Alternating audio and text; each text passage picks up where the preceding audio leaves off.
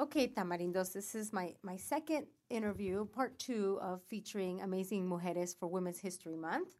I'm really excited that I have uh, Nora Vargas joining me right now. She's the Vice President of Community and Government Relations at Planned Parenthood for the Pacific Southwest. And also, she's a Governor Brown appointee on the California State Teachers Retirement System. So, thank you, Nora, for spending some time to, to join with us today at the Tamarindo podcast. How are you doing? I'm doing really, really well, and I'm so excited to uh, be joining you today and um, looking forward to our conversation. Great, great. I know you're in San Diego, and we appreciate you taking the time for, for the call. So I wanted to ask you, um, how has your experience? This is Women's History Month, so and, and, your experience as a woman and as a Latina, how has that shaped your personal accomplishments? So I guess um, I would respond to it a little bit um, bigger and broader than uh, Women's Month in that I'm the oldest of four um, in my family, and I grew up in Tijuana. And but I grew up with parents who were um, uh, really, really always emphasizing how important it was for us to go to school and travel and see the world and and try to make an impact. And so um, I think my three sisters, my two sisters and I, and my brother, I think we're very fortunate to have feminist parents.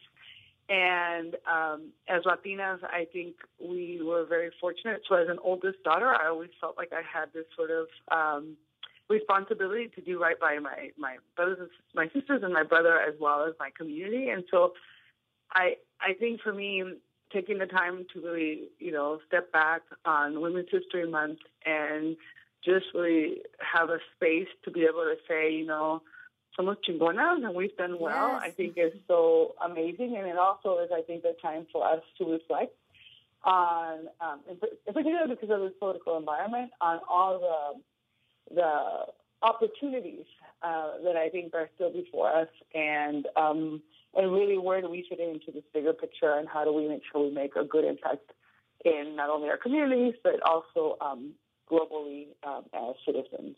That's great. That's great, and thank you for sharing a little bit about your your background. So. Um, so you grew up in Tijuana. Did you go to school in on the state side, or did you did you and your family immigrate a little later? So, you know, I always, um, I love telling people this story because the world when I grew up was a little bit different, right? I'm 45 years old. Um, I was born in 1971, and I always share with folks that I was born on October 14th. And by October 16th, because I've actually seen the document, my mom ha- my mom uh, was a green card holder or a resident alien, as they are called in that little thing that they give you, the pass- passport. Mm-hmm. And so my mom took me just to um, to the border, and she signed me up, and so I became automatically a legal resident of the United States. And so I. Uh, I'm very proud to have had a mom who had a vision and an understanding of what it meant to have access and opportunity. So, you know, when you grow up in the San Diego Tijuana border region, you become, it's a very sort of different perspective when you have that luxury of going back and forth. And I was very privileged to be able to have that luxury of going back and forth. And, you know, without minimizing the challenges that we're dealing with today, I would, I always, you know, tell folks that when I was growing up, we, my mom liked uh, the fact that American milk lasted longer, and so we would come across the border to buy milk and to buy mayonnaise and mm-hmm. things that she mm-hmm. that she liked because it was um, it was um, something that we could do. And so, you know, I grew up on both sides. My my primos and my primas lived in Santa Ana and Los Angeles and like in all these other places. So for me, it was always like really cool to go to California and uh, hang out over the summer and things like that. So I ended up not transferring to school here until I went to Montgomery High School in high school, and so I did high school um, in San Diego.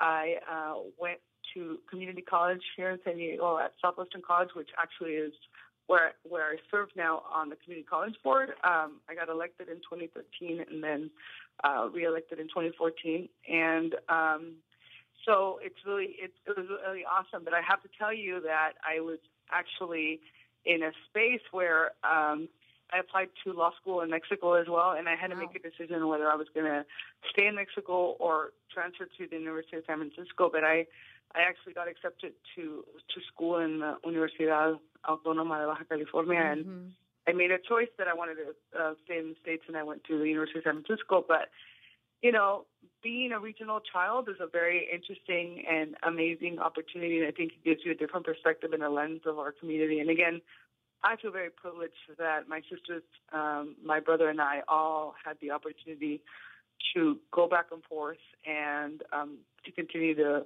really thrive on both sides of the border. Yeah, no, and that I appreciate hear, hearing that story because I it's a really uh, it's a whole different experience. The the whole uh, the border growing back and forth, and I have quite a few friends that grew up that way, and it's just a really neat way to be. I think be very bicultural, and um, and the you know borders vanish. So I think it's a it's a beautiful experience that uh, many people have the privilege of experiencing. Of course, some some do not, but I think it's it's definitely. Um, an exciting community to be able to go back and forth and, and experience things. And me, as a, um, I, have only recently been able to enjoy um, hanging out in the uh, in the San Di- in the San Diego and Tijuana border and that, that, those areas, and I really enjoyed it. So I think it's a it's a lot of fun.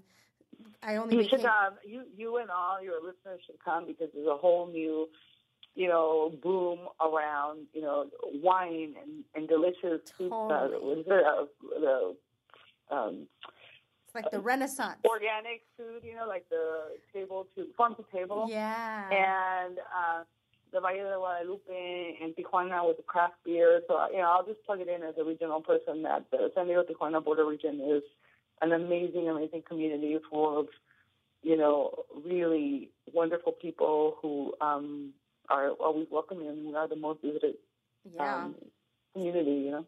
We love plugging that community. so um, you've been involved in, in, in a lot of what people might say controversial places, like Planned Parenthood, involved in politics, getting people elected, former um, executive director of the Latino Issues Forum. Um, why are you in like diving into these issues why has that attract been a, like an attractive thing for you in your career politics and being right in the middle of it?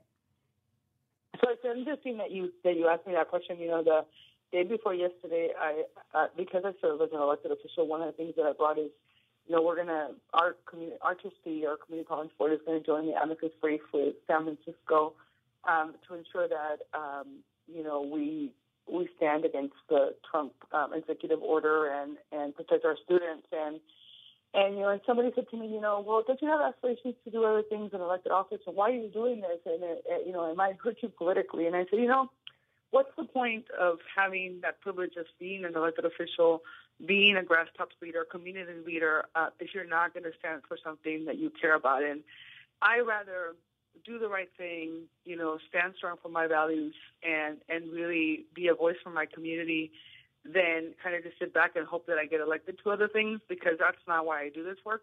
Um, mm-hmm. Again, you know, I go back to my parents. I grew up in a family where my parents really believed that we should make an impact in our communities and and that whatever we did, we needed to be the best at it. And and by that I mean it wasn't about the financial piece. It was more about what are you going to do and what is going to be your legacy to do good things in the community? And I really feel very, very privileged uh, in the sense, and it's been hard. I'm not going to say that it hasn't been hard to be, you know, the first Latina executive for Planned Parenthood in Orange County, the first Latina executive, uh, you know, at Planned Parenthood of the Pacific Southwest, which is at San Diego Imperial Riverside County. I was the first director of the Office of Immigrant Affairs for the City of Los Angeles. You know, um, I mean, I. I was the first Latina appointed to CalSTRS, which is the Teacher Retirement Board. We are 200 and you know billion dollars, and um, and you know we serve 70 percent of women of color. So I've been very, very uh, fortunate. But it, I really believe that you know if you're going to sit at the table, you need to make sure that you um, there's a purpose for that, and um, and I couldn't imagine. I can't imagine doing anything else other than being a voice uh, for folks that may not have that access. And it really comes down to it's, it's because it's the right thing to do, you know. And I have to say, um, a couple of weeks ago, somebody said, "Hey, there's a great job as a vice president for some corporation to do this or that," and and it was a really cool job, and you get uh, you know a lot more money, a lot more all sorts of other things. And I really thought about it for a little bit because working for Planned Parenthood right now, I mean, you know, we are under attack. There's mm-hmm. a lot of challenges. You know, being on the community college board, you know, education is being attacked, yeah. healthcare is being attacked. And I thought, you know, maybe I should, you know, just go and have a job where I'm like, you know, selling selling widgets or advocating on behalf of the wizards. But you know, the more I thought about it, it's not who I am. Um, I've been advocating since I was a really young person. I was a I was not a U.S. citizen until I think it was um, later in, in 2000 when I, you know, let's see, late 90, 1990s when I worked for a member of Congress that I became a citizen. But you know, for me, it has always been about like what can we do to advance our communities uh, and how do we do this work? And I think it goes back to the sort of what it what it means to be a woman, um, what it means to be a Latina in this country, and and the opportunities that come with it. And um, I can tell you a little bit more about why I became why I'm proud to call myself a feminist later, if you like. But please, please uh, tell us. I'm sorry. Yes, please tell us. Oh, so you know, uh, again, I grew up. My parents were always strong, staunch advocates, and they always wanted to make sure that we, you know, whatever we did, we we, we were the best at it. And my mom and dad said, you know, you can do whatever you want. And you know, I always joke about how when I was nine years old, I told everybody that I was. I told my mom that I want to be a congresswoman, and I didn't understand what that meant. I don't know that I understood what it meant. I just was exposed to that, so I just assumed that that's a way for me to make change. And you know, fast forward, I worked on um, all sorts of different. I did all sorts of different things. But I, when I went away to college at the University of San Francisco, which is my alma mater, my undergraduate work, um, I was in a feminist theory class, and I actually, um, it's ama- amazing how the world, uh, you know, sort of is so interesting. Yesterday, I went on a, um, I went as a governing board member to listen to Angela Davis, who is a wow.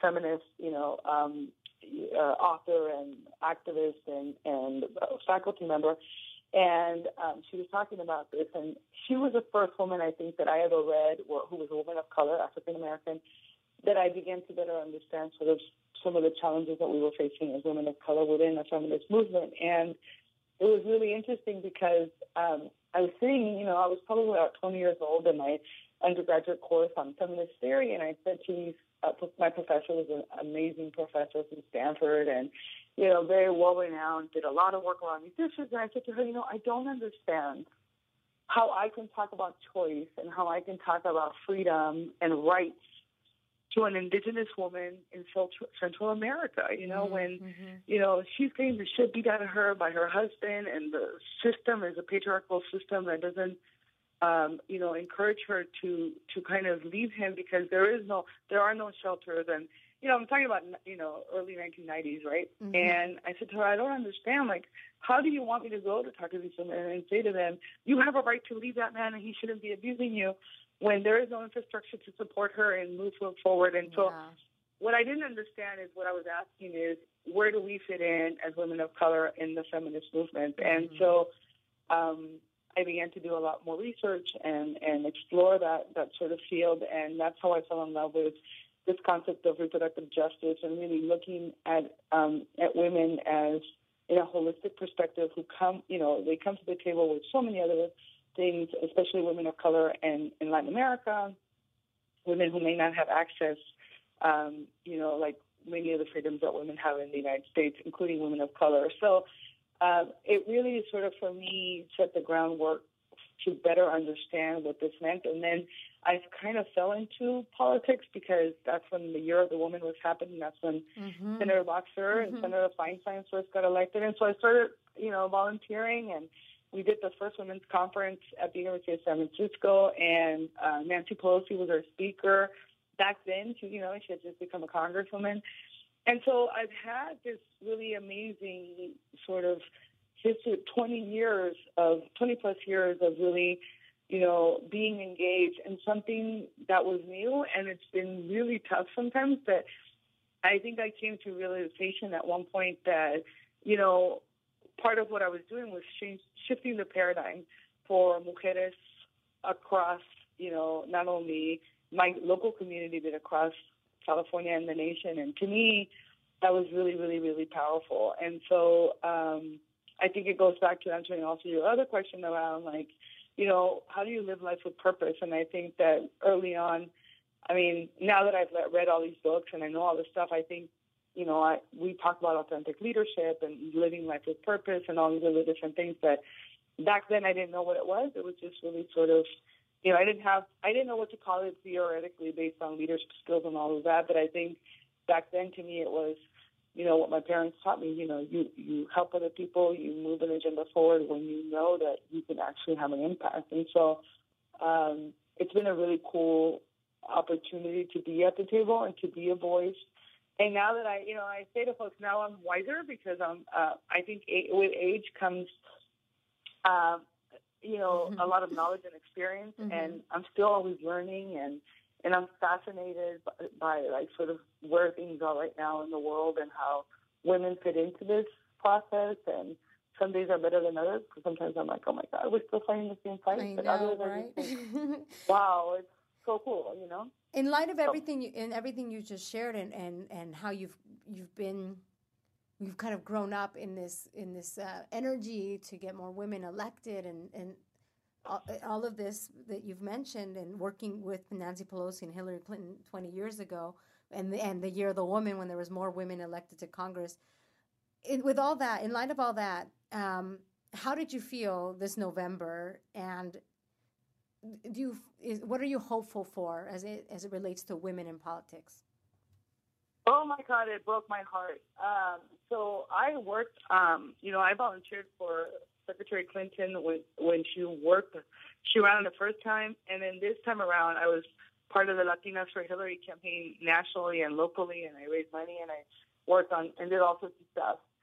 Um, and then, you know, I was just really disheartened and disappointed because I took it really personal and about like, so, you know, how do how do women end up voting for somebody knowing that their rights were going to be taken away? And and I have to tell you that this morning, um, because I am a vice president of Parenthood who oversees all of the political work, I get to be exposed to a lot of different things. And today, the Barbara Lee Foundation, with some top-notch consultants, did some research around, you know, where, how do people feel about women when they're single, have no children, women who run for office, who are, who are, um, you know, married with kids, and what do people think about? What are their attitudes towards them? What happens when, you know, you are a woman of color or you're a woman who is LGBT and has family? Like, what are people's attitudes, voters' attitudes towards that? And and the data wasn't that really great. You know, the data says, you know, well, you know, I don't know how I feel about a woman who's single and doesn't have kids, and that's that's me, right? I fit into that category. They're like, we don't know if we can trust her to really be an advocate for for communities, and oh, um, we don't know about you know all this data that's really like to me, it's like, how is this happening in 2017? But you know, after I processed it, and you know, the loss of of Secretary Clinton and having a person um, in the White House who deliberately is doing everything in his power to just uh, intentionally, I guess, is doing everything in his power to take us back in time, and to have a vice president like Pence who has these really antiquated ideas of who we are as human beings, either you know because of your gender preference and or because you happen to be a woman. Uh, to me, for a long time, I was really angry, but now I'm kind of like hopeful that it'll wake up people um, to really see that we're still a country that's evolving and that there's a great opportunity for us to take back our communities. And, you know, I'm an organizer at heart. That's where I come from. And I really believe in organizing and putting pressure and holding members accountable. And you know, I am an elected official. I have run a lot of campaigns, have helped a lot of people run campaigns, and I still say to people, you know, every vote counts. First campaign I ever won, I we won by 13 votes, and wow. we got the first Latina elected to the uh, assembly here in San Diego, and that's about 20 something years ago, right? And so for me, it's like you know, I believe, I believe that America is great, and I do believe that we have a lot to do, like to grow and to change still. But the truth is, is that if you really think about, you know, the number of immigrants that are here who've done so many things, and how people are outraged and they go to, um, to uh, you know the airport and people are marching. And then you know somebody said to me the other day well you know all this is happening but a lot of people didn't go out and vote in the recent election in Los Angeles. And I said the truth is I think that as elected officials and as candidates I think it's our job to get people excited about process mm-hmm. and systems. And I think sometimes we get caught up in this stuff and I think we got to get our out of our own way and you know, and get people excited and, and, remind them why government does work for them and why this is all is so important. And I think sometimes as elected officials, we get complacent and we're like, oh, you know, it gets hard and we're doing too many things or whatever. And so I think that um, this is a great opportunity for a shift in our country, for us to take back um, all those positions, and even within the parties, right, mm-hmm. Republican and Democrat, to say, wait a second, status quo doesn't work anymore because people are hungry, people need better jobs, people really are in places where, you know, my community college students at the, I mean, we have people who are homeless. We have people who don't have access to food. We're failing them. Uh, the system is failing them, and those are the folks that I think you know said, you know what, I'm gonna I'm gonna vote for change, even that if that change is hatred and horrible. I don't know that people really believe that it would be that this bad, you know. So I'm hopeful, I guess, um, in this craziness um, because I really do believe that humans in the end are good people, and that I believe, and I think it could be that I grew up in Mexico and I and I studied so much about Latin America and you know sort of systems and how they didn't work.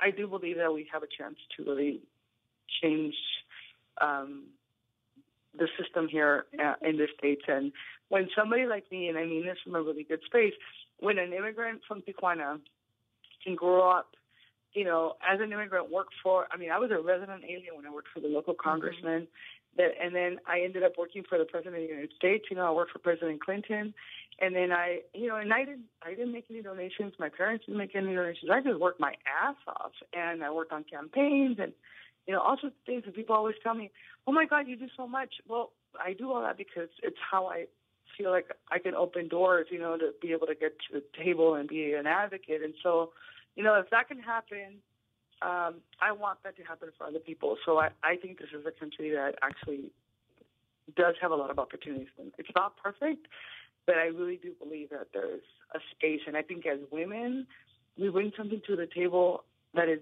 very different. And I think as Latinas, you know, um, our voices are so important because we have so many different perspectives and and our journeys are so different that I think that we can better understand and be better advocates than others. Thank you so much, Nora. I think those are all very, very inspirational things that even though in the dark, darkest time of our most recent history, um, it's really what will how we'll come out of it and how it'll fire people up to get really be vigilant and to make a change. So I, I, I appreciate those words. Well, we're, we're coming to the end of our of our conversation where we ask um, the the same three questions that we ask all of our guests it's been really great to, to get to know a little bit more about you, and we'll put um, more information about you in, in our show notes so folks can know all of your many hats that you've worn. I'd love to know if you had a virtual chancla, a shoe that you can throw at a person, place, thing, concept, who would get your chancla? Oh my God, those 51% of women who voted for Donald Trump. yes, una chancla with a tacón. uh-huh. okay, great. And then we, we you know, we're, we're the Tamarindo podcast. We have a lot of Latino listeners, and one of the things that, that uh, Latinos do really well is we have some amazing snacks. we have amazing snack game. So, what is your your go to comfort snack? Oh my god, churritos con limón y chile. I'm like, they like are my favorite. Mm, that just made my mouth water. and you know what? It reminds me of when I was in elementary school. I think that's what it is. So I love them. I, I love, love churritos it. con chile y limón. Oh my god, those are so good. Okay, and then lastly, if you had a telenovela, it could be about your life, or maybe it's your telenovela name. What would it be? Um, so I think my telenovela would be Las Guerrilleras, A Revolution from Within. Oh my God, um, I love and it. it would have to be in English and Spanish porque tendría que ser Spanglish, uh-huh. porque pues yo hablo Spanglish todo el tiempo, ¿verdad? So I would be totally a Spanglish telenovela. And oh so it's God. a play on words with um, Gloria Steinem's book, Revolution from Within. I love it. Really it. Please Las write this book. Mm-hmm. Write this book. uh-huh. Great book. it sounds yeah. great. It sounds amazing. Well, thank you so much, Nora. This was really fun. Um, I really appreciate you jumping on on Tamarindo podcast, and we'll be following all the great things that you do.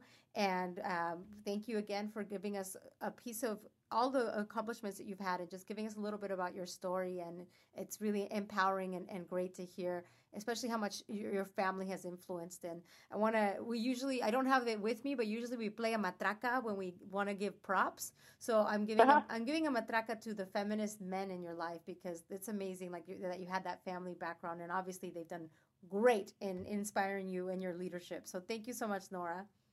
Thank you. Take care. Bye bye. Bye bye.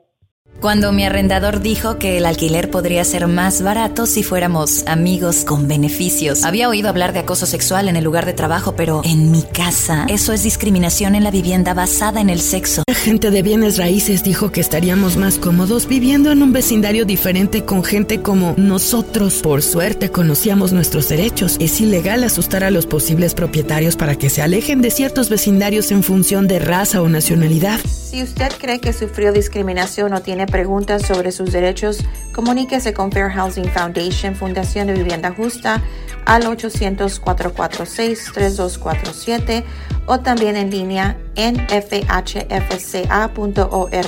La vivienda justa es su derecho. Este es un anuncio de servicio público de Fair Housing Foundation y respaldado por el Departamento de Vivienda y Desarrollo Urbano HUD bajo la subvención de FIPPI, FPEI 220099. When you need mealtime inspiration, it's worth shopping Kroger, where you'll find over 30,000 mouth-watering choices that excite your inner foodie. And no matter what tasty choice you make, you'll enjoy our everyday low prices, plus extra ways to save, like digital coupons worth over $600 each week. You can also save up to $1 off per gallon at the pump with fuel points. More savings and more inspiring flavors make shopping Kroger worth it every time. Kroger, fresh for everyone. Fuel restrictions apply.